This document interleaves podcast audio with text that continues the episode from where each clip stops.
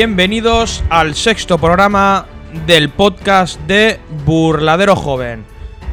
Aquí, como siempre, un servidor, Alejandro Cortijo. Y a mi lado, el fiel Fernando García. Hola, muy buenas a todos, ¿cómo estáis? Bienvenidos a este sexto programa del podcast de Burladero Joven. Hoy tendremos en el programa al alcalde de Villaseca, Jesús Hijosa, y también comentaremos con Miguel Sevilla la sentencia que ha habido en, en un pueblecito de Valencia que se llama Chiribella, que, al cual eh, quiero mucho porque tengo, tengo familiares y también comentaremos la, la sentencia que ha habido ahí respecto a, al tema de, del Bousal Carrer. Y también hablaremos un poquito de, de la actualidad de esta semana. Sí, de lo que, de lo que ha ido ocurriendo que ya parece que va a haber toros en, en las ventas, que parece que eh, ya se va eh, abriendo, entre comillas, la, la, temporada en... Bueno, no en su apogeo, pero que ya cada día se van definiendo más ferias, más festejos y poquito a poco se va viendo la luz al, al final del túnel. Sí, así es. Parece ser que, que la temporada va arrancando y, y va cogiendo fuerza. Y nada, recordaros que nos podéis escuchar tanto en iVoox como en Spotify y seguirnos en redes sociales, Facebook, Twitter e Instagram, buscando Burladero Joven. Y como siempre decimos, eh, cualquier cosa para eh, mejorar el programa, os ponéis en contacto con nosotros a través de, las redes sociales y lo comentamos sin ningún tipo de problema. Y como ya sabéis que nosotros no somos un podcast que tenemos un horario o una franja eh, estipulada, pues eh, debido a las circunstancias, pues tenemos un, un nuevo programa. Así es. Así, Así. que, eh, sin más dilación, vamos a, a, comenzar y vamos a darle paso al primer invitado de, del programa, Jesús y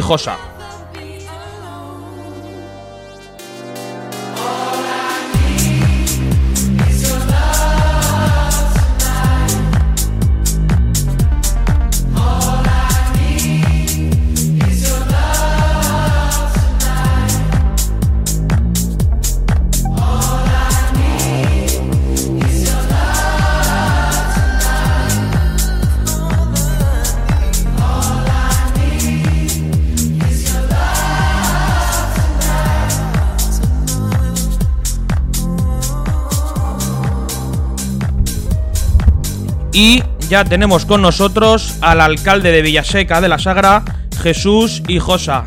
Muchas gracias por estar con nosotros y bienvenido al podcast de Burladero Joven, Jesús. Nada, un placer. Muchas gracias a vosotros por vuestra invitación. Y aquí a mi lado también tengo a mi compañero que comenta siempre los podcasts conmigo, Fernando, que también te quiere dar la bienvenida. Hola Jesús, muy buenas y gracias por estar con nosotros. Buenas, nada, ¿qué tal? Muchas gracias a ti también.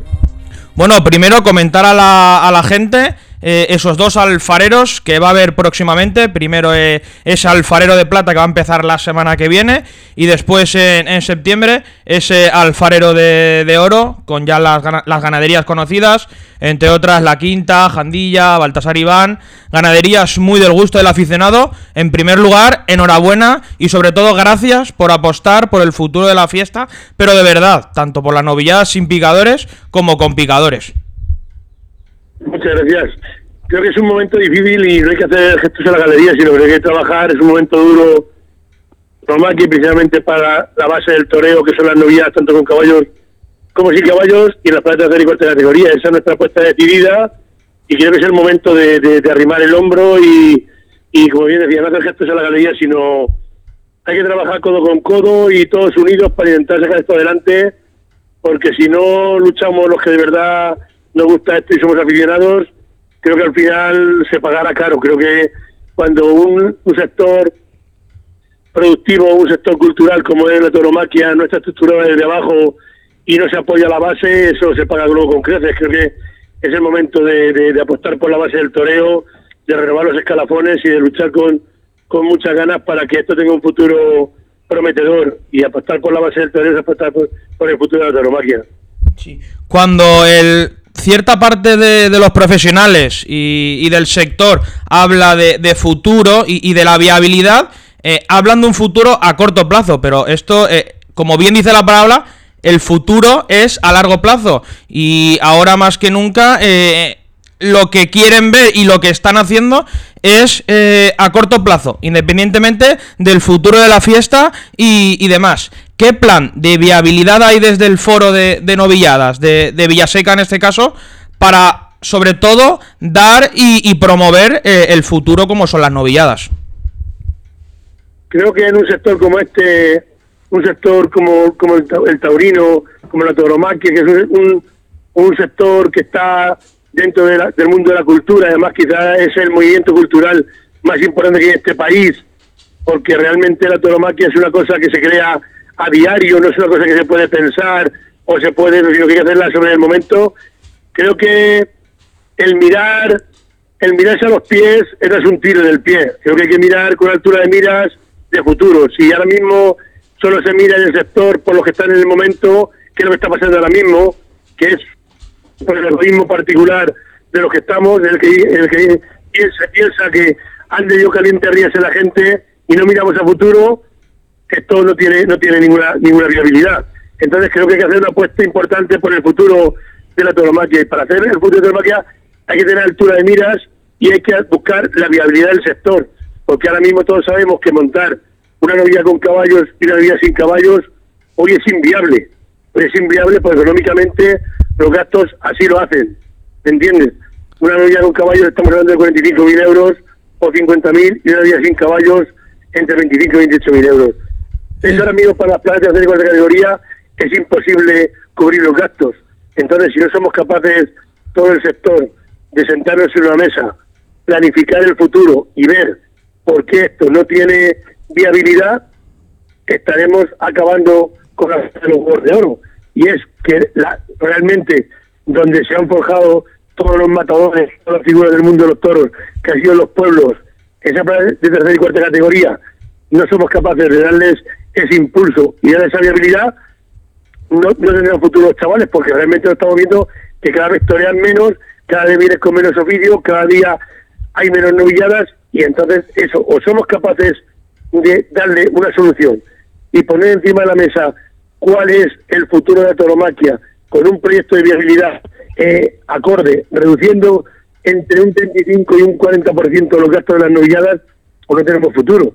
Y para hacer eso hay que hacerse unidos por parte de todo el mundo. No puede ser que cuando se, plantea una reducción de costes, por ejemplo, las cuadrillas se revuelvan y se pongan en, contra como queremos acabar con el sector. Señores, no queremos acabar con el sector. El sector está muriendo día a día y nadie está haciendo nada por revitalizarlo. Es que así el sector... Si no somos capaces de darle un puesto de futuro, no, no vamos a ningún sitio. Si no somos capaces de intentar reducir los costos en, administrativos como es el de los veterinarios, como el tema de las ambulancias, como de los equipos médicos, en el que las comunidades autónomas tengan que una ayudar de una forma importante para que esos costos repercutan mucho menos en, las en las novedades, en las plazas estas así, es inviable. Si no somos capaces de que el gobierno baje el IVA del 21 al 4 en las novilladas, que es el sector primario, el agrícola y ganadero, no tenemos futuro. Entonces, todo eso creo que hay que ir de la mano, hay que sentarnos y hacer un proyecto para estructurar un sector que ahora mismo está totalmente desestructurado. Es que así, Jesús, perdona que te corte, así el sector se muere, se muere por sí solo, ¿no? Se está muriendo por sí mismo, poco a poco, una muerte lenta y dolorosa, pero con estos precios, estos costos tan elevados en las novilladas... Eh, Sobre todo en los complicadores. El sector se muere por sí solo porque cada vez, lo que tú has dicho, cada vez hay menos novilladas, los toreros y los novilleros, o sea, los novilleros cada vez eh, toman alternativa con menos novilladas hechas porque no hay novilladas, entonces cumplen, cumplen el ciclo y ya toman la alternativa y claro, así poco a poco nos quedamos sin, sin novilladas y sin futuro de la fiesta porque no nos olvidemos que las novilladas es de donde salen los futuros matadores de toros. Sí, sí, sí, sí. Me doy cuenta que en los últimos 10 años se han perdido 70 novias con picadores en España y otras tantas sin picadores. Es una burrada. Casi nada. ¿Y, y, y, y ¿qué, ha, hecho hasta ahora el sector? en los últimos 15 años o en los últimos 10 años para revitalizar todo el tema este? Nada. Ni los grandes empresarios, ni los, ni, los, ni los profesionales del mundo del toro, ni nadie se ha preocupado por modificar esto o por intentar darle una vuelta. Todo el mundo ha metido la cabeza debajo del ala, ¿me entiendes? Unos han ido por debajo del túnel con empresarios que no pagan los mínimos, muchos ayuntamientos en vez de montar, como estaban en los festejos, de un empresario fraudulento y con 25.000 euros han querido que den una feria de novillas o dos novillas o una corrida de toros que es inviable y al final todo un fraude y todo algo que está, ¿me entiendes? Soportándose porque todo el mundo calla y todo el mundo va buscando su interés particular. Eso es, eso estamos. Pero nadie se ha puesto a decir, vamos a trabajar por el sector en condiciones. Y cuando sale este foro eh, eh, a, luchar por la viabilidad y demás, eh, aquí todo el mundo se pone encima en contra de nosotros o, diciendo cómo queremos acabar con el toreo. No, señores, no venimos a acabar con el toreo.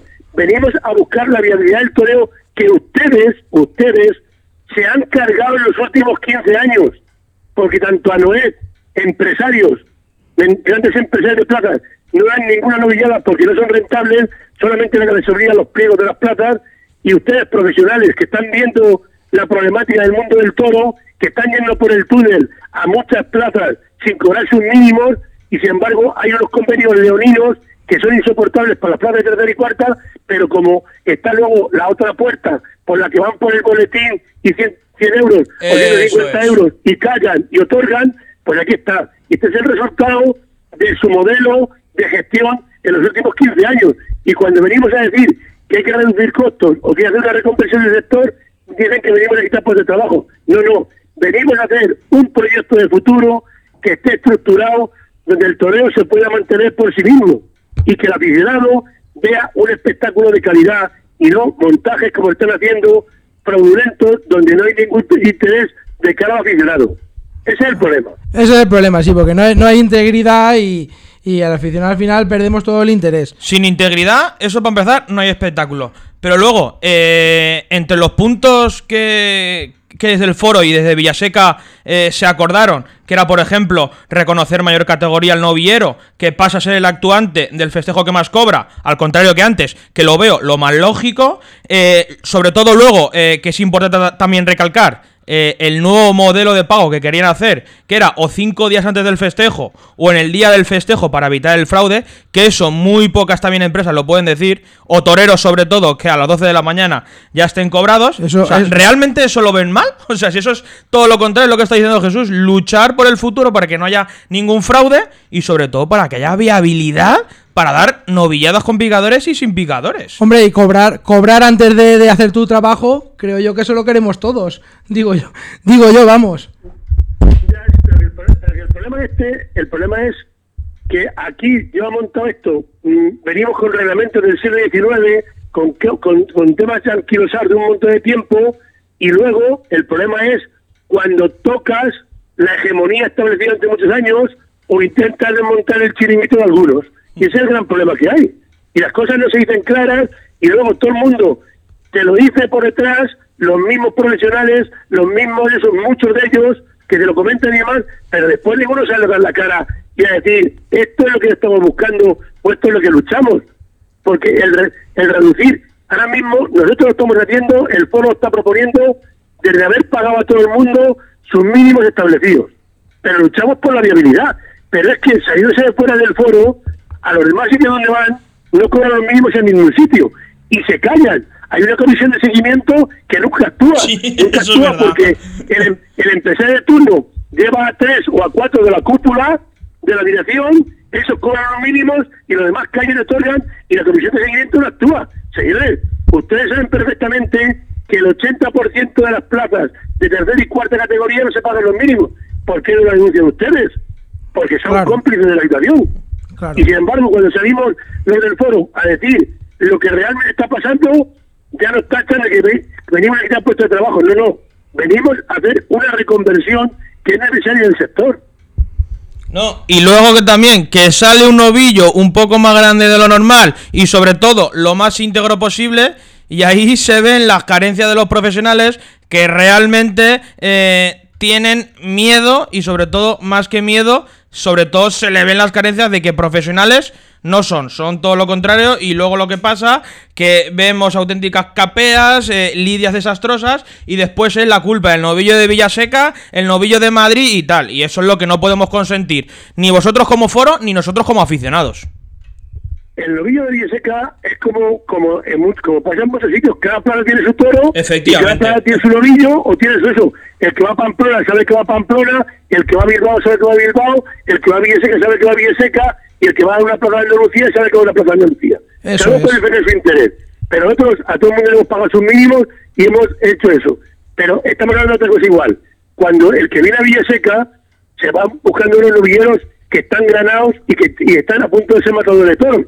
Y van a ver al año siguiente que van a debutar o van a, ser, van a, va a estar en el escalafón ya de matadores y van a tomar la alternativa. ¿Y qué está pasando en muchos sitios? Como han ido engañados con el lobillo chico, el lobillo desmochado, el lobillo gacho, llegan a matadores de toros y les llega el parón. Y cuando vienes preparado atrás, no te pasa eso. Que miren por qué ahora mismo los novilleros, cuando matan, se van a dar el paso, dar el paso a matadores de toros, les llega el parón. ¿Por qué? Porque no vienen preparados, porque no hay oportunidades, porque no hay novilladas y porque se viene engañando a los chavales con un novillo que no es el que tienen que empezar a ver. Otra cosa es que dijésemos, es que en Villaseca podemos a torear a chavales que debutan con caballos. No, no, no, no. Aquí estamos buscando novilleros que el año que viene van a ser matadores de toros. claro. Y si no vienen con más novilladas, es porque el sistema que ustedes han tenido, han mantenido en los últimos años, Eso no pueden venir porque no hay novilladas, porque han acabado con ellas, porque son inviables, porque hace muchos años, cuando esto era viable, había novilleros que venían a Villaseca con 35 o con 40 novilladas, que se les pagaba el grupo especial. Y sin embargo ahora, un novillero se presenta en Madrid con seis novilladas, con una, una corrida de toros, a ver si suena la flauta, le dé al alcalde de Arnedo, o el de Villaseca, o el de, el de y le ponen un pueblo. No, no, no, no. Creo que a Madrid tienen que ir con 40 novilladas, triunfando en Arnedo, en Villaseca, en Algenesí o en Arganda. Eso y no es, así. eso es. Pero este sistema es el que está trayendo la forma de hacer las cosas que no han querido ver los que están mandando en el mundo del toro. El Hasta sistema, ahora. el sistema planteamos hasta otra cosa, se extrañan y echan las manos a la cabeza a decir, señores, tenemos lo que hemos sembrado. O sea, esto no lo ha sembrado el foro, ni lo ha sembrado nadie. el sistema está ahora mismo está al revés, ¿no, Jesús? No, y obsoleto, está, está, obsoleto. está dado la vuelta. Primero tienes que triunfar en Madrid para después torear en los pueblos, cuando tiene que ser al contrario. Primero te ruedas en los pueblos y después ya vas a Madrid cuando ya vas preparado. Así estamos, ese, es el gran, ese es el gran problema de lo que está pasando ahora mismo dentro del mundo del toro y eso... Y así no nos- y así nos va, Jesús, y así nos va. Así nos va. Tapar ahí de mala forma, ¿entiendes? No, y lo peor de todo esto es que encima eh, el foro busca, busca soluciones, busca propuestas y se ven que los profesionales quieren boicotear eh, la feria, eh, le dicen a novilleros y demás que no toren en Villaseca, a los aficionados que no vayan a la plaza. Perdonar, profesionales del toreo. ¿Quiénes sois vosotros? ¿Quiénes sois vosotros para decirle a un novillero o a un aficionado que no vaya a Villaseca de la Sagra cuando Villaseca de la Sagra, para mí y creo que para la gran mayoría de aficionados, es la mejor eh, feria de novilladas con picadores? Primero, por el tipo de novillo que sale, que es para mí el mejor novillo presentado, junto con el de Madrid. Evidentemente con el de Madrid porque no, no lo podemos comparar. Y después, por las cosas que se intentan hacer, tanto variedad de ganaderías como variedad de encastes. Entonces, desde aquí también decirle a los profesionales del toreo que basta ya y sobre todo que vamos a estar con, con Villaseca de la Sara y con el foro y con y contigo Jesús eh, apoyándoos y dándoos voz, fuerza y lo que haga falta para que Villaseca y sobre todo las novilladas con picadores tengan futuro y sobre todo tengan viabilidad. Mira, yo hablo muchas veces con los profesionales, tanto de un sindicato como de otro. Ahora hemos llegado a un acuerdo, por ejemplo, con las PRO, porque ha visto, y creo que es el camino, y han sido receptivos a, a las opiniones del foro. Pero creo que es el camino para todos, porque es lo que estamos hablando luego. Y luego hay un hay un, hay un, un, un, hándicap que le está pasando a muchos profesionales, que igual, que habría que estudiar eso de profesionales, que hay profesionales grandísimos y buenísimos, pero hay muchos profesionales que no torean y no por, y no es porque no no eso sino porque no hay oportunidades tampoco para ellos.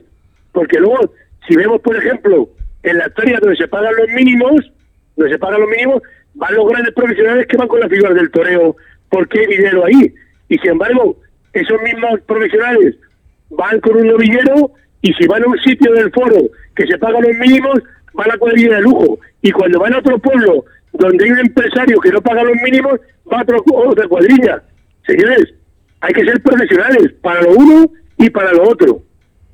Y cuando no hay dinero en ese pueblo que, que no hay el dinero que tiene que haber, denuncien ustedes, manden a la comisión de seguimiento y acabemos con los pliegos fraudulentos que hay en las plazas de todos. Y señores profesionales, sean profesionales y háganse profesionales de verdad a los que no, a muchos que no eso, que estamos viendo también que a muchos sitios y a muchos pueblos van profesionales que no lo son. Eso es. Que van a tirar las banderillas y prácticamente a reírse de, los pueblos. Y eso tampoco es así. Los profesionales se hacen dando la cara y actuando como deben de ser. Y siendo profesionales. Que los hay grandísimos, pero también los hay que no lo son.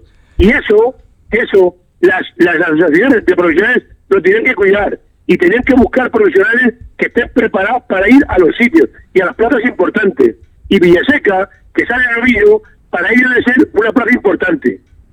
Pero si lo quieren inmunear y quieren quien quedará en ridículo serán ellos, porque Villaseca está ahí porque se la ha ganado a pulso y se la ha ganado por méritos propios. Y el aficionado que paga la entrada es quien mantiene el espectáculo y es quien dice el novillo que quiere ver. Y usted, novillero preparado, si quiere ir y está preparado, va a este Villaseca y si no está preparado, va al año siguiente. Y si ese no es el novillo, no vaya, si no es el novillo. A nadie le pone usted una pistola en el pecho para que vaya a Villaseca. Usted va voluntariamente y a nadie se le engaña, porque las navidades están recibidas en el campo y pueden ir a verlas, pero está el apoderado de turno, o quien le lleva, o quien le ayuda, que le dice, no, no, si mi novillero está preparado para matar, ha matado todos con 500 y pico kilos, cualquier encaste, cualquier ganadería, y luego sin embargo, hasta en el callejón, dice que si el alcalde está, no es de cual, porque es el novillo serio, y el novillo íntegro, que es lo que nos sale hoy en el 90% de las plazas de España. Salen todos afeitados, arreglados, con las bolas y, con las bolas. Y sin embargo, eso es lo que buscamos como espectáculo cultural íntegro en España. Así estamos, y en qué mano estamos, y en qué camino tenemos que coger. Ahí está claro, eso es lo que hay. Toda, toda la razón lleva Jesús, toda, toda la razón. ¿No? Y por eso hay que estar con, con, Villaseca de la Sagra, porque al final lo que hemos comentado antes, Villaseca de la Sagra es lo que es, entre otras cosas, y principalmente por el tipo de novillo y por la variedad de ganaderías que vemos en Villaseca. Y yo cuando voy a Villaseca de la Sagra y pago mi entrada, quiero ver ese novillo salir por la puerta de Toriles. No quiero ver el novillo de otras localidades o de otros pueblos. Yo cuando voy a Villaseca sé el espectáculo que quiero ver y sobre todo el tipo de novillo que quiero que salga por Toriles. Y como dice Jesús, tiene que haber un mínimo de preparación para que ese novillero, o esa cuadrilla, o ese picador, no hagan unas lidias de capea, eh, por no hablar de los tercios de varas, que si se caen, que si a la paletilla, bueno, eso también luego podríamos estar un programa eh, entero hablando. Entonces, un mínimo de profesionalidad de cualquiera que se pone delante de la cara del toro. Si no, al final lo que pasa, que esto tiene los días contados. No, yo también quiero decir una cosa, que con la viabilidad que proponéis para las plazas, para dar novilladas en plazas de tercera y cuarta categoría, con esa viabilidad se podrán dar más... Muchas más novilladas, Muchas más novilladas y les sirve para prepararse a los novilleros, a los picadores, a los banderilleros, les sirve para estar más preparados todos, novilleros y cuadrillas, para luego cuando lleguen a plazas importantes, donde realmente sale el novillo importante, que lleven todos pues 40 novilladas en dos años, o 50 novilladas en dos años, o 20, 25 novilladas e-, ese mismo año.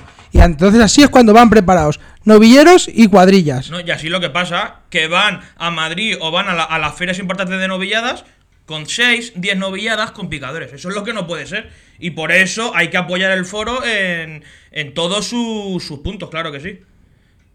Hay que buscar hacer viables las novilladas para dar muchas novilladas y que haya muchas oportunidades. Esa es la, la, el, el resumen de lo que busca el foro. El foro somos ayuntamientos que no queremos ganar dinero con las novilladas, todo lo contrario.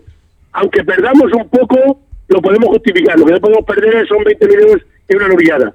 Y hay que buscar un festejo sostenible para poder dar muchas más novilladas, porque están desapareciendo porque a los ayuntamientos, a los alcaldes, les cuesta mucho justificar las pérdidas ante sus vecinos. Una cosa es perder 5 o 6 mil euros o justificar 5 o 6 millones de pérdidas, que lo que puede costar una orquesta de un pueblo, a perder 20 millones en una novillada. Si se pierde poco, se pueden mantener y se pueden dar incluso más novilladas. Y lo que hay que buscar es hacer un, un, modelo sostenible para seguir dando novilladas en los pueblos. Porque no nos olvidemos que si los pueblos caen, cae la tauromaquia. Nadie piense que las grandes ferias se van a mantener si caen los pueblos. Eso Cuando empiezan a caer los pueblos, luego cae la capital de la provincia y luego las grandes ferias. Porque el, germen taurino aparece en los pueblos. Porque quien realmente ve y se ha aficionado en los festejos populares, en las capeas, en la novedad de los pueblos, es donde se empieza a hacer los grandes aficionados. Y luego van, van a las grandes ferias, porque en Madrid un, chaval no un toro se va a un pueblo verde. Porque no hay entierro, no hay ese, y a las grandes provincias les pasa lo mismo. Entonces, si no somos, somos capaces de cuidar los pueblos, cuidar la base y la cantera del toreo, que son las novedades con caballos y caballos, en las plazas de tercera y cuarta categoría, habremos fracasado el intento de que la, de que tenga futuro. Eso está más claro que el agua. No, y que por desgracia hay muchos pueblecitos en España que tienen plaza de toros que antes se daban festejos y ahora la tienen parada que no se dan festejos y todos esos pueblos se podrían dar novilladas sin picadores o picadas si esto fuera mucho más viable y rentable y recuperar la fiesta en esos pueblos que por desgracia tienen las plazas ahí paradas y muertas las raíces y muertas de risa. Sí, claro. Así... La, raíz del toreo aparece en esas plazas. Ahí es donde realmente hay que, hay que montar festejos para que ahí se hagan, se hagan aficionados y que ahí los chavales tengan, tengan oportunidades de, de debutar de luces, otros de picadores y poco a poco esta vez, claro.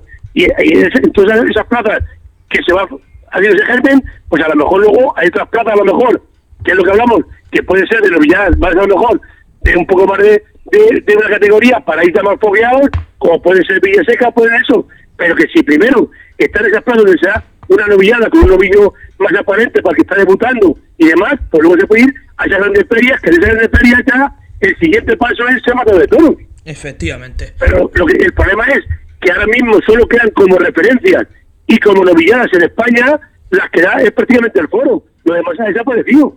Sí, las del foro y yo incluiría que las parras también, las demás. y las del foro, ahora mismo cuidan el, el agua al cuello. O sea que hay que intentar que dar la ciudadanía para que se puedan mantener, que es lo que estamos proponiendo, por eso es que ese foro, para intentar luchar, no perder lo que tenemos. Claro. Y, que, y pienso yo que también estamos perdiendo afición en eso de que no se den novilladas en X pueblos y que tengan su plaza parada, pues se pierde afición. Porque no, la afición si tienes un festejo, una novilladita o dos al año en ese pueblo, pues crea que no, eh, la, gente joven pues se va acercando, se va aficionando, pero si en su pueblo no tienen nada de toros, pues ¿dónde, ¿de dónde les va a salir la afición? Está claro, está claro. una base muy importante para ser aficionados son los festejos populares. Sin duda. Porque ahí la gente toma contacto con el toro. Y luego el montar festejos, cada uno en su posibilidad. Uno sin caballos, lo de cerrada, ¿me entiendes? Una clase práctica, poco a poco en función del presupuesto. Pero creo que lo importante es buscar afición. Y la afición del mundo de los toros también, tengo que reprocharle algo, que en los últimos años ha sido demasiado cómoda. Hay que estimularse, hay que luchar por el mundo del toro, hay que movilizarse, hay que ir a las plazas, hay que intentar llegar, hay que... Creo eso que es, algo, eso es, eso hay que movilizar a la gente joven para que la gente joven vaya a los toros. Creo que eso es un momento eh, difícil porque estamos atravesando, pero si somos capaces de ilusionar a la gente, la toromaquia no puede acabar con ella nunca nadie. Los únicos que pueden acabar con la toromaquia son las mafias del toreo. Eh, ahí quería llegar yo. Y ese es el gran problema. El mal que tenemos dentro del mundo del toro, que existe, porque hay mucha gente que se está aprovechando de los profesionales, de, de los ayuntamientos y de todo en general. Eso es lo que está estorbando dentro del mundo del toro. Si sacamos eso y nos unimos, el mundo del toro tendrá futuro de por vida. Así es, Jesús, así es. Así que Jesús, muchísimas gracias por participar y estar en el programa con nosotros y sobre todo decir desde aquí, desde el podcast y desde nuestro, nuestra asociación eh, Burladero Joven, que Villaseca tiene eh, nuestro máximo apoyo y que ahí estaremos un año más, tanto en el alfarero de plata como en el alfarero de oro. Jesús, muchísimas gracias. Nada, a vosotros es un placer. Un, fuerte abrazo, hasta luego Jesús. Hasta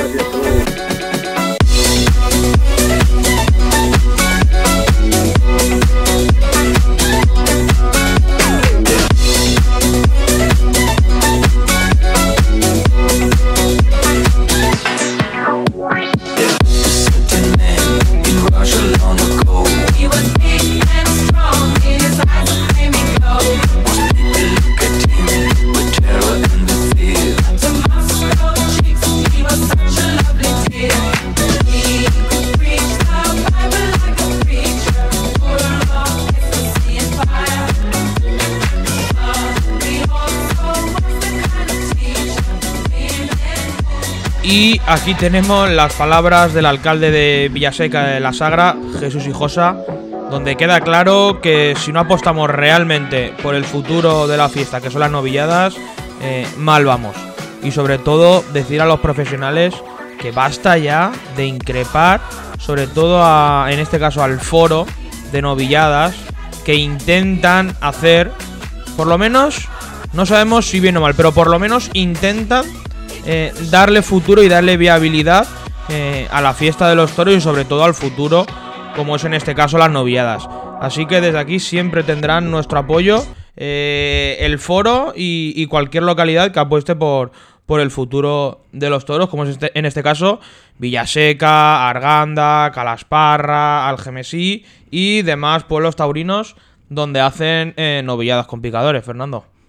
Sí, nos ha dejado unas sabias palabras y unas grandes palabras para hacer reflexionar, creo yo, a más de cuatro del panorama taurino y del mundo taurino que están dentro metidos, que tienen su, su propio chollo montado y, y así nos va esto. Así que creo que ha dejado, nos ha dejado unas buenas palabras Jesús Hijosa. Sí, y ahora eh, hay que hablar de, de Madrid, que parece que también se le ve por lo menos, no sé si luz al final del túnel o no, pero por lo menos ya se ve eh, algo de movimiento. Ya era hora. Eh, Comunidad de Madrid, Miguel Avellán, eh, Rafa Garrido y demás. Ya era hora. Ya era hora de que por lo menos nos dierais algún tipo de noticia. En este caso, si va todo bien, va a abrir temporada porque lo que hubo eh, ese festival mm, para mí no es festejo taurino, sino un acto político que hubo, en este caso del PP de, Madrid. Va a abrir temporada en las ventas el próximo 26 de, 26 de junio, una corrida de, Victorino Martín. Y aún no se sabe eh, los, los, toreros que, que van a actuar. Y después también el 4 de julio habrá un mano a mano entre dos toreros que últimamente en Madrid han estado muy bien, como Antonio Ferrera y Emilio de Justo. Y después la tercera fecha en principio va a ser el 10 de julio, que no se sabe si va a ser Correa de Toros, Novillada, aún no se sabe. Ahora bien, eh, no nos vamos a conformar con estos tres festejos. Lo que decimos eh, siempre, Madrid debe y tiene que ser eh, plaza de temporada. No nos valen estos tres festejos, que me parece muy bien estos tres festejos, pero que no se va a hacer estos tres festejos y ya eh, no pasa nada hasta la supuesta gran feria de otoño. No, no. La temporada tiene que continuar. Claro.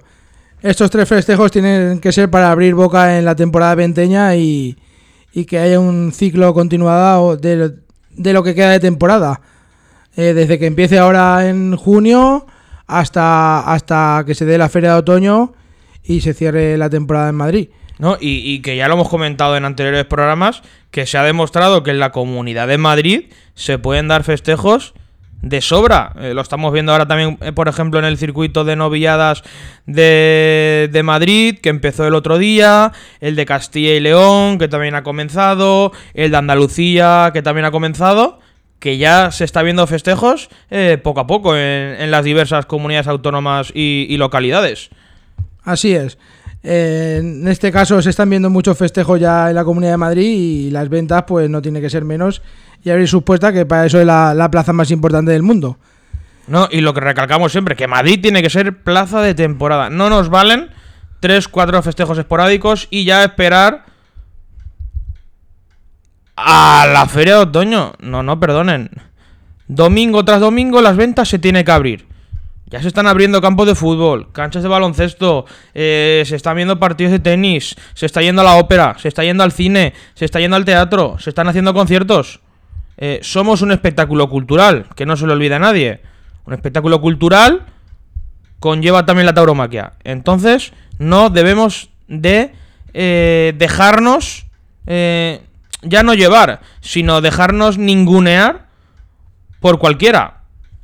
Aquí hay que hacer toros y los aficionados debemos de pasar por taquilla Y a partir de ahí exigir un espectáculo íntegro y un espectáculo de verdad. Claro. Así que esperemos que este sea el... El eh, comienzo de, de la temporada en de la temporada en Madrid. Y esperemos que se, se presenten ya pronto los carteles que aún están en el aire. Y- y- Nos han dado estas fechas, pero no sabemos mucho más. Y se presenten las ternas y se presenten las fechas oficiales y los carteles oficiales. Y a partir de ahí, lo que tú has dicho, Alejandro, continuar domingo tras domingo. Sí, sí, sí. No, no, no, es que es eso. Madrid tiene que ser plaza de temporada. Y no hay más que hablar. Luego también, pues ha ido presentando, por ejemplo, Alicante, un ferión de Alicante, un, un espectáculo, con ese mano a mano entre el Juli Manzanares, que lo hemos visto solo 800 veces, con una, con una ganadería minoritaria, como en este caso García Grande. Eh, luego está el tío Juan Pedro, que está lidiando prácticamente toda la camada. Rejones. Y bueno, luego yo creo que es el único, la única corrida que, que se puede salvar un poco de la feria, que es la última de la feria, ¿no, Fernando? Sí, la corrida de Luis Algarra, Antonio Ferrera, Morante de la Puebla y Juan Ortega. Una buena terna y es la única que, que se salva y que podríamos ir porque es la única que, que puede ver algo. Pero es que no, no se cansan de repetir carteles y, ganadería. Luego se quejará el, el, el mestre el mestre Enrique Ponce de que lo de Juan Pedro se cae, que no viste. Perdóname, señor Ponce. Llevas toreando Juan Pedro 27 corridas al año. ¿Cómo no quieres que se te caigan si es una de las ganaderías más podridas que hay ahora mismo en, en el escalafón? Ábrete la variedad ganadera y ábrete la variedad de ganaderías que tú tienes capacidad de sobra para torear cualquier ganadería. Y bien, si no estás para eso, no pasa nada. Te retiras y eh, no es que no va a pasar absolutamente nada porque te retires. Se, se retirará la última gran figura del toreo y ya está. Te aplaudiremos, te daremos gracias y ya está. Y no pasa absolutamente nada, Enrique. Quedas como un señor, quedas bien y ya está. Y ya está, pero, no te arrastres por las como llevas eh, tiempo ya arrastrándote. Y señor Enrique Ponce, cambie usted de ganadería. Cambie usted de ganadería ya. Lleva usted 10 años toreando Juan Pedro Domecq y aún te quejas de que no te enviste los toros. Así que haga el favor y cambie usted de ganadería que hay más. Igual que el Juli con García Grande. No, no, sí, sí. Hagan el favor de cambiar de ganaderías. Que, que, que Tres, hay más tres cuartos de lo mismo. que hay más ganaderías. Que el campo bravo está lleno de ganaderías que no lidian y, y necesitan lidiar. Oh, y luego, por ejemplo, eh, se presentan eh, los carteles de Huelva y se presenta un grandísimo cartel de toros, como es en este caso una corrida de Torre Estrella para Morante de la Puebla, Daniel Luque y Juan Ortega.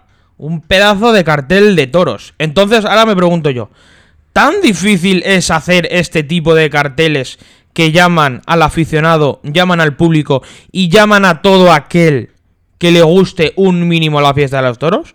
¿De verdad es tan difícil hacer este tipo de carteles, Fernando? ¿De verdad es? Parece ser que sí, que es muy difícil. Pero hay que decir que también Torre Estrella también es Domecq, pero Claro. es otro tipo de Domecq. Más picantito, que les pone más en aprietos. Y que, claro, no quieren torear este tipo de, de ganaderías, pero solo queréis torear Domecq, vale, pero abrir un poco el abanico de Domecq. No centréis solo Victoriano, Juan Pedro, García Grande, Cubillo. Cubillo y Daniel Ruiz. Que No por sé. cierto, por cierto, hablando de Cubillo, Zúñiga tenía eh, dos carteles previstos para más adelante, uno en, en Zamora y otro en otra localidad también, que iba, que iba Cubillo, y después de la última cubillada infame que estaba prácticamente fraudulenta en toros, por llamarlos de alguna manera. Eh, en este caso hay que aplaudir a Carlos Zúñiga, que ha cambiado la ganadería de los carteles. Ha metido al Puerto San Lorenzo y luego la otra corrida, no me acuerdo la que ha metido, pero ha cambiado a Núñez del Cubillo. Por lo menos, mira, el empresario ha, ha intentado cambiar un poco la, la ganadería. Y en Castellón también se cambiaron las ganaderías, si, si no me equivoco. También hubo un cambio de ganaderías. Sí, al principio parecía que iba a ir García Grande y Daniel Ruiz también, luego se metió lo de Alcurrucén. Bueno, por lo menos veremos a ver cómo está lo, lo de Alcurrucén también en Castellón, a ver si está en, en gran forma o, o cómo está, que siempre, siempre apetece ver a los Núñez de, de Alcurrucén en este caso. Claro, por lo menos salimos un poco de la monotonía de- del encaste de Domecq y vemos a una corrida de Núñez. Sí. No, y luego, por ejemplo, también, hablando de carteles variados y demás, eh, en Ávila, eh, Toros Adolfo para el tema de, de rejones con Diego Ventura y demás. Que no me gustan los rejones, pero eso no quita para decir que en primer lugar Alberto García puso el no hay billetes en Ávila con Toros Adolfo Martín y que se vio un gran espectáculo. Que a mí no me gustan los rejones y no tengo ni idea, sí, pero eso no quita para reconocer que en este caso Diego Ventura es una gran figura del toreo, en este caso a caballo, porque lo ha demostrado con cualquier ganadería y con cualquier encaste y sobre todo triunfando y llenando las plazas. Eso es. Y Alberto García en este caso, pues ha hecho, ha montado una corrida de rejones diferente a lo que estamos acostumbrados a ver, o sea, a lo que estamos acostumbrados a que se anuncie. Y así ha- lo que ha hecho es llenar la plaza. Porque ha hecho una cosa novedosa. Y no, ha hecho un cartel novedoso, entonces ha llenado la plaza. no, y que la función del, de- del empresario llenar la plaza o llevar la, la gente, eh, más gente posible a la plaza. Hacer un cartel atractivo y novedoso. Y en este caso, para los que les gustan los rejones, pues ha sido un cartel atractivo y novedoso y ha llenado la plaza. Claro, Así no, no. que Es que eso es lo no- que- nuestra enhorabuena, Alberto García. No, no, eso, eso, eso es lo que hay que hacer. Al igual que decían que lo de Prieto de la Cal no embestía, o no se movía, o se caía, no sé qué.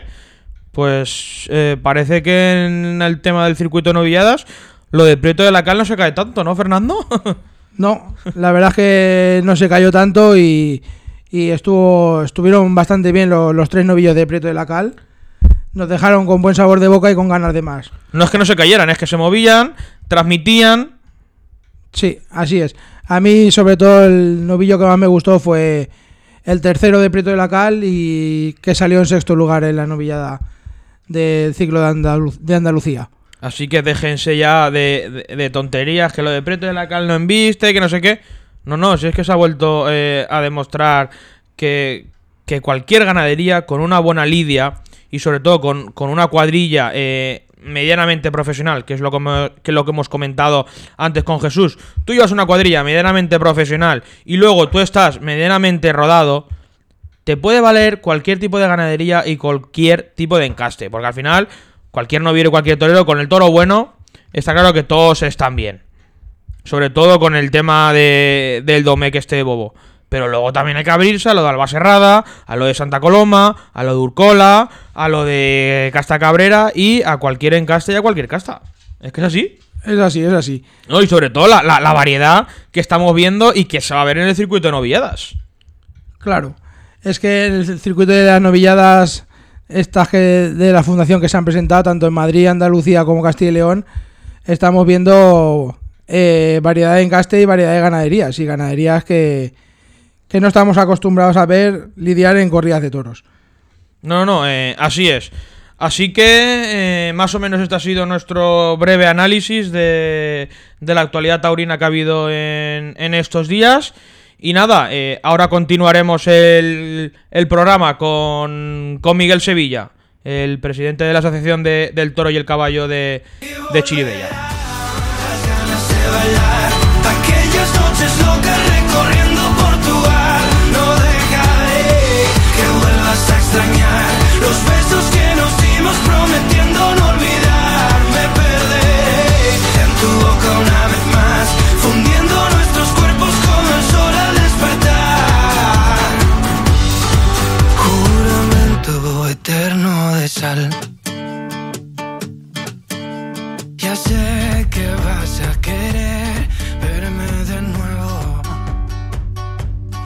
Bueno, y continuamos el programa y ahora tenemos con nosotros a Miguel Sevilla, el presidente de la nueva asociación de amigos del toro y el caballo de Chiribella. Buenas tardes, Miguel. ¿Qué tal? Bienvenido. Hola, buenas tardes. Muy bien, muchas gracias.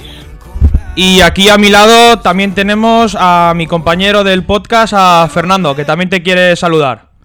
Hola Miguel, bien, tardes. bienvenido y gracias por estar con nosotros en este podcast. Gracias a ustedes por, por contar con nosotros.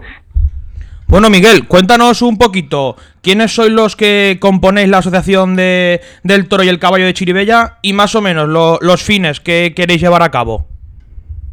Bueno, pues la nueva asociación está muy reciente, está ya todo en regla, nos ha costado mucho tiempo por motivos de esto de la pandemia, eh, presentar documentación en consellería, en fin, ha costado más tiempo por eso, pero ahora ya está todo en regla con todo y dada de alta en el ayuntamiento de Chiribella y todo legal. Bueno, pues contamos, estamos aquí 10 personas. De momento estamos 10, porque bueno, aún no tenemos sede. Y bueno, pues estamos ya a esperar a ver si se va despejando esto un poquito. Y bueno, y logramos tener sede y hacer las reuniones pertinentes y nuestras charlas y bueno, pues eh, a ver si ya en este mes que hemos entrado podemos ya solicitar, a ver si podemos hacerlo para septiembre, eh, los nuevos actos taurinos. Que ya me ha contado algún pajarito que se tiene la intención de por lo menos intentar hacer toros en Chivella, ¿puede ser? Sí, sí, por supuesto, sí.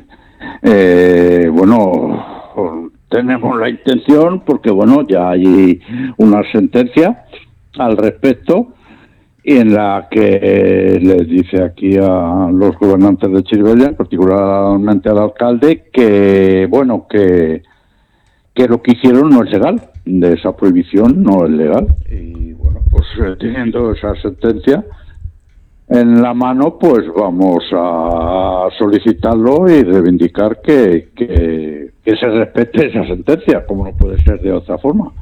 Miguel, cuenta un poquito para la gente que no es de Valencia o de los alrededores de Chiribella, cuenta un poco eh, qué es lo que ha pasado en Chiribella así eh, en resumidas cuentas para que la gente esté al tanto de sobre todo la ilegalidad que han cometido desde, en este caso, desde el Ayuntamiento de Chiribella, en este caso en particular, eh, el alcalde que hay ahora mismo en vigor, eh, Michel Montaner.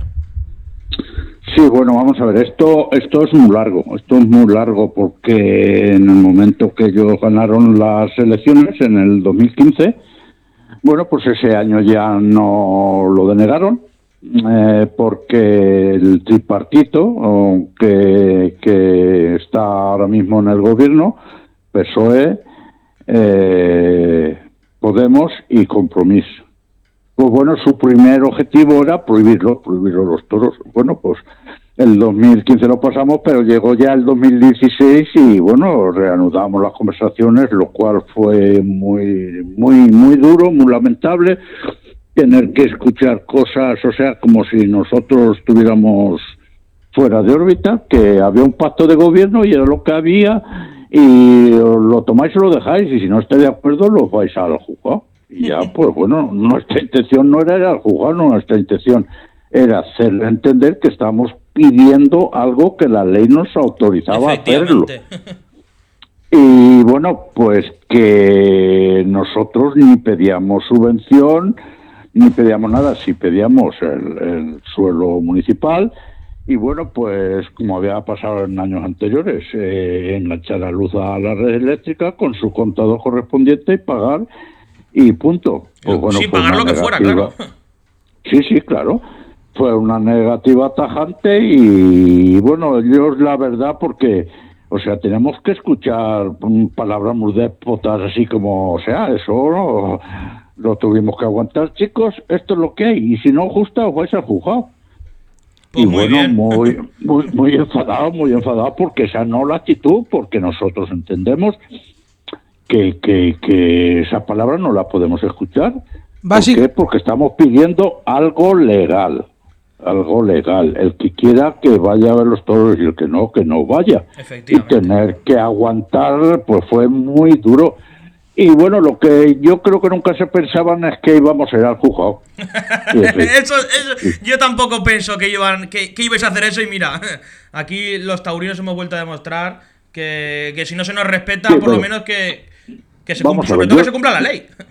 Aquí estamos dos personas que ahora nos llamamos los Migueles porque nuestro letrado le ha dado mucho recorrido por toda España. Y el otro compañero se llama Miguel García, que es el secretario, que es una máquina también. Sí. Y bueno, nosotros no so- somos personas normales, normales. Yo jubilado, el otro Miguel es nativo, pero nos, nos sabemos mal que nos pisen nuestros derechos. Efectivamente. Claro. ¿eh? nos pisen nuestros derechos. Y bueno, pues, pues, pues, la verdad, eh, mirando mucho, hablando mucho y dándole muchas vueltas, pues logramos contactar con nuestro letrado, don Eduardo Breña y Breña, eh, que tiene el bufo en Madrid, pero bueno, fue, fue, o sea, la, la suerte, ¿no? La suerte de Miguel por internet buscando, buscando, y dio con esta persona, y nos contactamos con él y dijo, esta gente no sabe lo que hace, esta gente nos van a privar de nuestros derechos y fuimos al juzgado, fuimos al juzgado, bueno, lo primero fue un, un contencioso administrativo, fue al juzgado número 10 de aquí de Valencia, de la Ciudad de la Justicia, bueno, pues esta jueza eh, fue a lo fácil, ¿no? Sacó después de mucho tiempo, que ese es el problema, sé, unos 15 o 16 o 18 meses, no sé, saca una sentencia light y le dice al, al señor alcalde que, bueno, que en lo que se ha basado para la prohibición de los toros, porque tuvo la osadía de hacer una participación ciudadana, que solamente ahí fueron pues los palmeros, los Sí. palmeros de ellos. Sí, sí, sí. Y, bueno, pues la, la jueza dice que en lo que se ha basado para la prohibición no es legal, porque la participación ciudadana no se agarra a ninguna ley para prohibir. Pero no obstante, como es el alcalde, pues, pues, pues así queda usted lo que quiera. Y a nosotros nos dice que si no estamos contentos con esa sentencia, que nos vayamos a instancias superiores. Y bueno, pues eso hicimos. Eh, nuestro letrado, no, no se preocupen, al Tribunal Superior de Justicia de la Comunidad Valenciana. Y así se hizo. Se llevó, también llevó un tiempo, tal y cual, pero bueno, pues eh, como no podía ser de otra forma, nos dio la razón. Y le dijo al señor alcalde que usted se ha equivocado. Usted no puede prohibir algo que la ley lo autoriza a hacer. No se Y puede ir en contra pues- de la ley.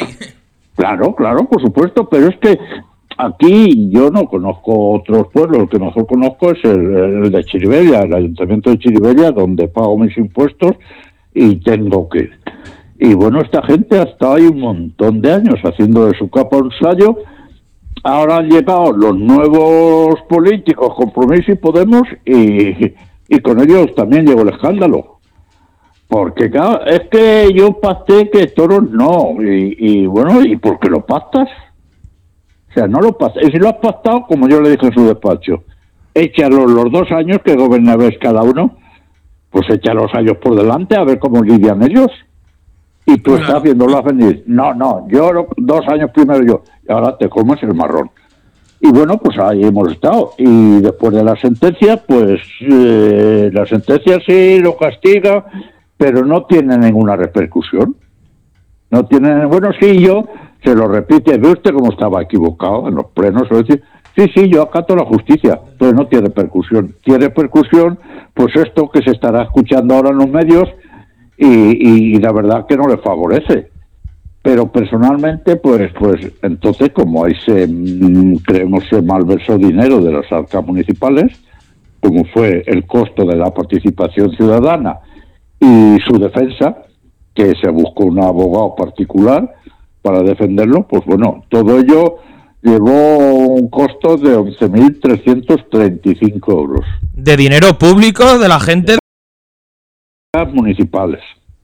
Entonces nosotros creemos que eso no se puede hacer, porque si lo saca de su bolsillo, se lo gasta en lo que quiere, pero que es dinero del pueblo. Y eso Claro. hay que tener mucho cuidado. Dinero público. Pues nada. Entonces, bueno, pues hablándolo mucho con nuestro letrado y hablándolo, pues esto no se puede quedar así. Y últimamente, pues nos fuimos a- al Tribunal de Cuentas de Madrid. Anteriormente, perdona, yo en dos plenos dije, señor alcalde, eh, el Tribunal Superior de Justicia ha dicho que usted no lleva razón. ¿Qué va a hacer usted con el dinero que, que ha malgastado? lo va a devolver y muy enfadado, él no devuelve ni un céntimo, salvo que se lo diga la justicia. un Entonces, segundo pleno le vuelve a hacer la misma pregunta y responde, ya le dije que yo no voy a devolver nada. Bueno, vale, vale. pues se ha acabado la historia al Tribunal de Cuentas. Y ahí está, con la sentencia por delante, ¿eh? en el Tribunal de Cuentas, y estamos a espera de que, bueno, pues que, que se vuelva a hacer justicia, ¿no? Entonces, Porque por mucho la- alcalde que uno sea o lo que sea, no puede hacer lo que le dé la gana. claro. Vamos, al menos así lo vemos. Entonces la, asociación, en, en vuestro caso, la asociación ahora que, pide que, que el alcalde devuelva el dinero público de, de su bolsillo, de, de esos juicios, Sí, esos sí, sí, costes. por supuesto, claro, claro. Que devuelva a las arcas municipales lo que en su Claro. día eh, se gastaron de las mismas para algo que era innecesario. que es dinero de, de todo el pueblo de Chiribella, claro. sí, sí, no es- sí, por supuesto. Y ojo que hace falta, ¿eh? Ojo que hace falta. Sí, hoy en día Que hace si falta dinero por todos sitios. Si nos damos un paseo como yo me doy por Chiribella, deficiencias en todas las calles, pero, pero importantes.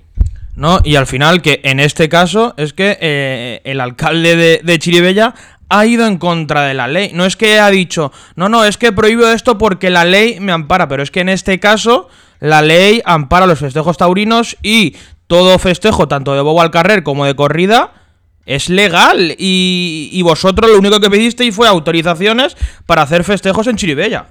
Nosotros, toda la documentación, toda la documentación que exige la Consellería de Gobernación y Justicia, que como todos sabemos, todos estos espectáculos los, los controlan, ellos, toda la documentación, seguros, todo, todo, todo preparado, a falta de la autorización del alcalde de Chiribella, que autorizará hacer dichos festejos. Y yo, la verdad, le doy muchas vueltas a este tema y en mi cabeza no cabe que haya personas tan irresponsables que estén gobernando un ayuntamiento eh, con estas actitudes. No, y sobre todo eh, hay que recordarle a cualquier político o cualquier alcalde que no gobiernan solo para sus votantes, sino que gobiernan para sus votantes y para todo el resto de población que hay en este caso en Chiribella. Claro, claro. Pues, mira, eh, nosotros en el, en el pregón de fiestas del 2016, aprovechando la convocatoria de, del alcalde que hizo para el pregón, pues cogimos entonces, eh, la hay que decirlo todo, nosotros pertenecíamos en esas fechas a la asociación a la que nosotros ya hace dos años que nos dimos de baja porque no nos gustaba cómo funcionaba aquello. Sí, correcto. Bueno, pues nos presentamos en el, en el pregón con nuestra pancarta de la Asociación Rincón Torino, nueve personas. Y bueno, a mí esa noche me denunciaron. Qué fuerte. Sí, sí, sí, eso es muy fuerte. A mí me denunciaron, eh, primero, claro, iban dos policías de los de ellos, ¿no? Dos policías locales. Y bueno, eso fue, eso fue de juzgado de guardia, porque vamos a ver, nosotros fuimos y dijimos, ¿por qué si todo el mundo puede celebrar las fiestas, fallas, clavarios, eh, Sí, lo- lo que sea, lo que sea. lo que sea, todos, ¿por qué nosotros no podemos celebrarlo? Le dijimos, señor alcalde, usted no nos representa. Usted gobierna para todos. Lo voten o no lo voten. Eso es otra historia. Pero usted tiene que gobernarnos por igual, no nos puede discriminar. Bueno, como yo leí el comunicado, pues era la persona señalada y allí me mandaron dos policías. Claro, de ellos, primero, ¿usted tiene permiso para, osa- para esta manifestación? Y claro, yo me quedo yo. "Ah, Manifestación, esto no es una manifestación, esto es una reivindicación ¿eh?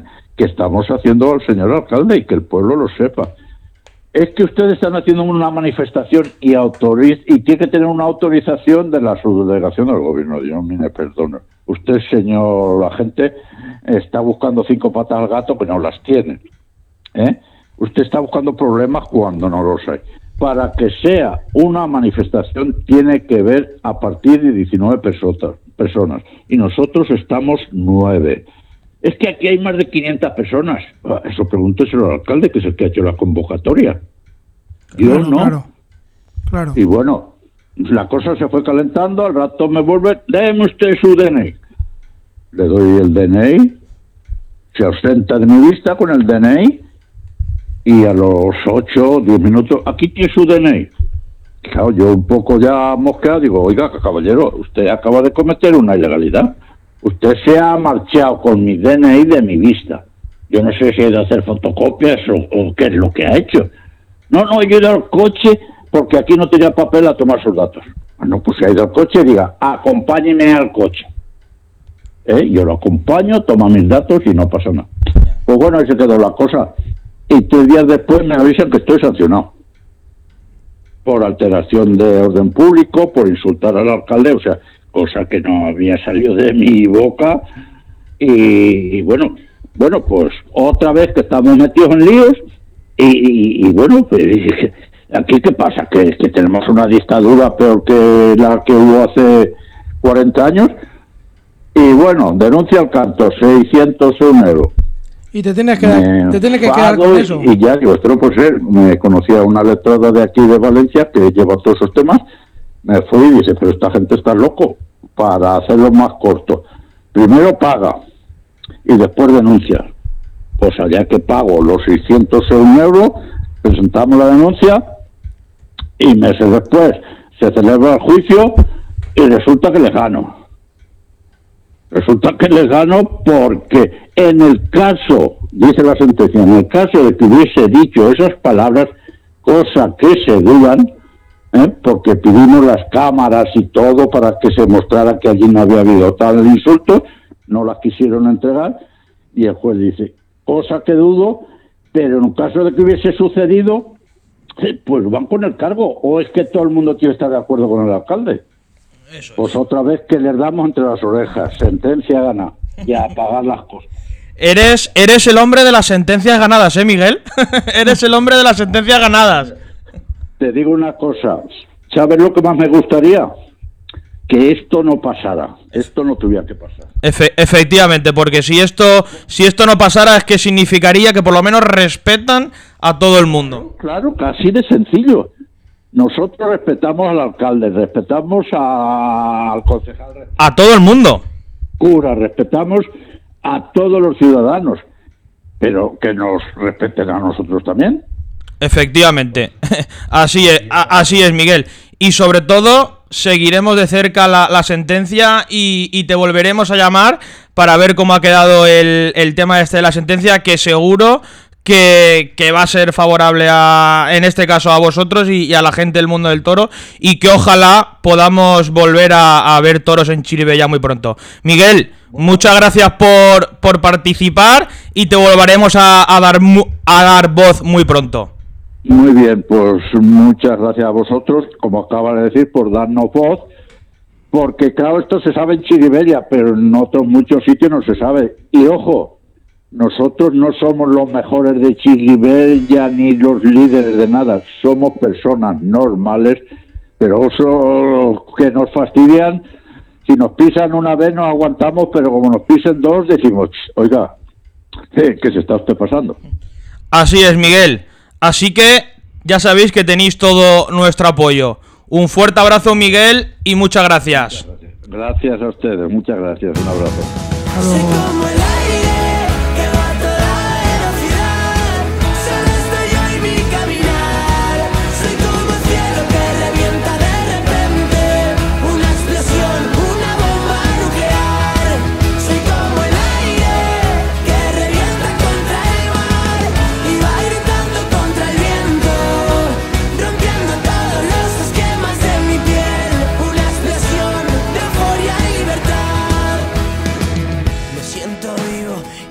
aquí las palabras de, Miguel Sevilla, que sobre todo esperemos que se haga justicia, pero que se haga justicia de verdad, o sea, que se cumpla la ley, que los toros es un espectáculo cultural y sobre todo que están protegidos por la ley, que no se le olvide a nadie, que somos un espectáculo legal y protegido por la ley. Fernando. Así es. Así que esperemos que se haga justicia y los toros vuelvan a Chiribella. A Chiribella y a cualquier parte donde no se cumpla la ley. Exactamente, a cualquier localidad donde no se cumpla la ley y estén prohibidos injustamente. Y que los costos o los costes de, de- de esos juicios, pues que los pague quien, quien los tenga que pagar y no el. Y, y no Y el no- pol- y no en este caso el polo de Chiribella, es una vergüenza. Exactamente. Así que hasta aquí nuestro sexto programa. Esperemos que, os haya gustado y a los que habéis estado hasta aquí y nos habéis acompañado hasta aquí, os reemplazamos al, al próximo programa. Que, que no será muy tarde, ya con las corridas de, de Cuellar, a ver si lo de Madrid ya se hace definitivamente y, y se vaya viendo más movimiento en, en el ámbito taurino, Fernando. Así que nada, Agradeceros eso, que hayáis llegado hasta el final del programa y mandaros saludos a todos.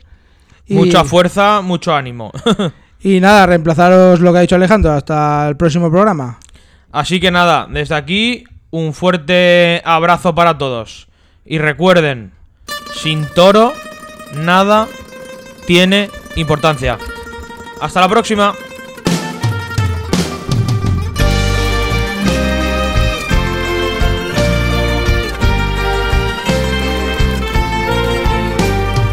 Voy a matar al león del vacío que nos falte hoy. Brindo por todos los hijos del sol y por el vecino que nos denunció por nuestra manera de hacer rock and roll y volar que vuelen mesa para dos.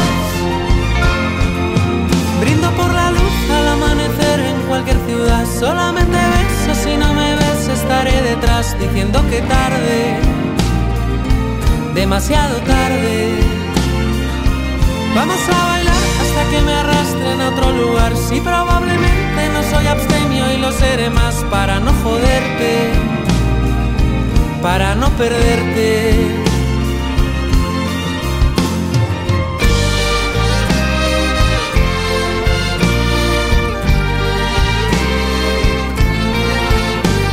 Siento hacerme mayor y mirar al mundo desde mi balcón y si en blanco y negro me encuentro a Trufo de dar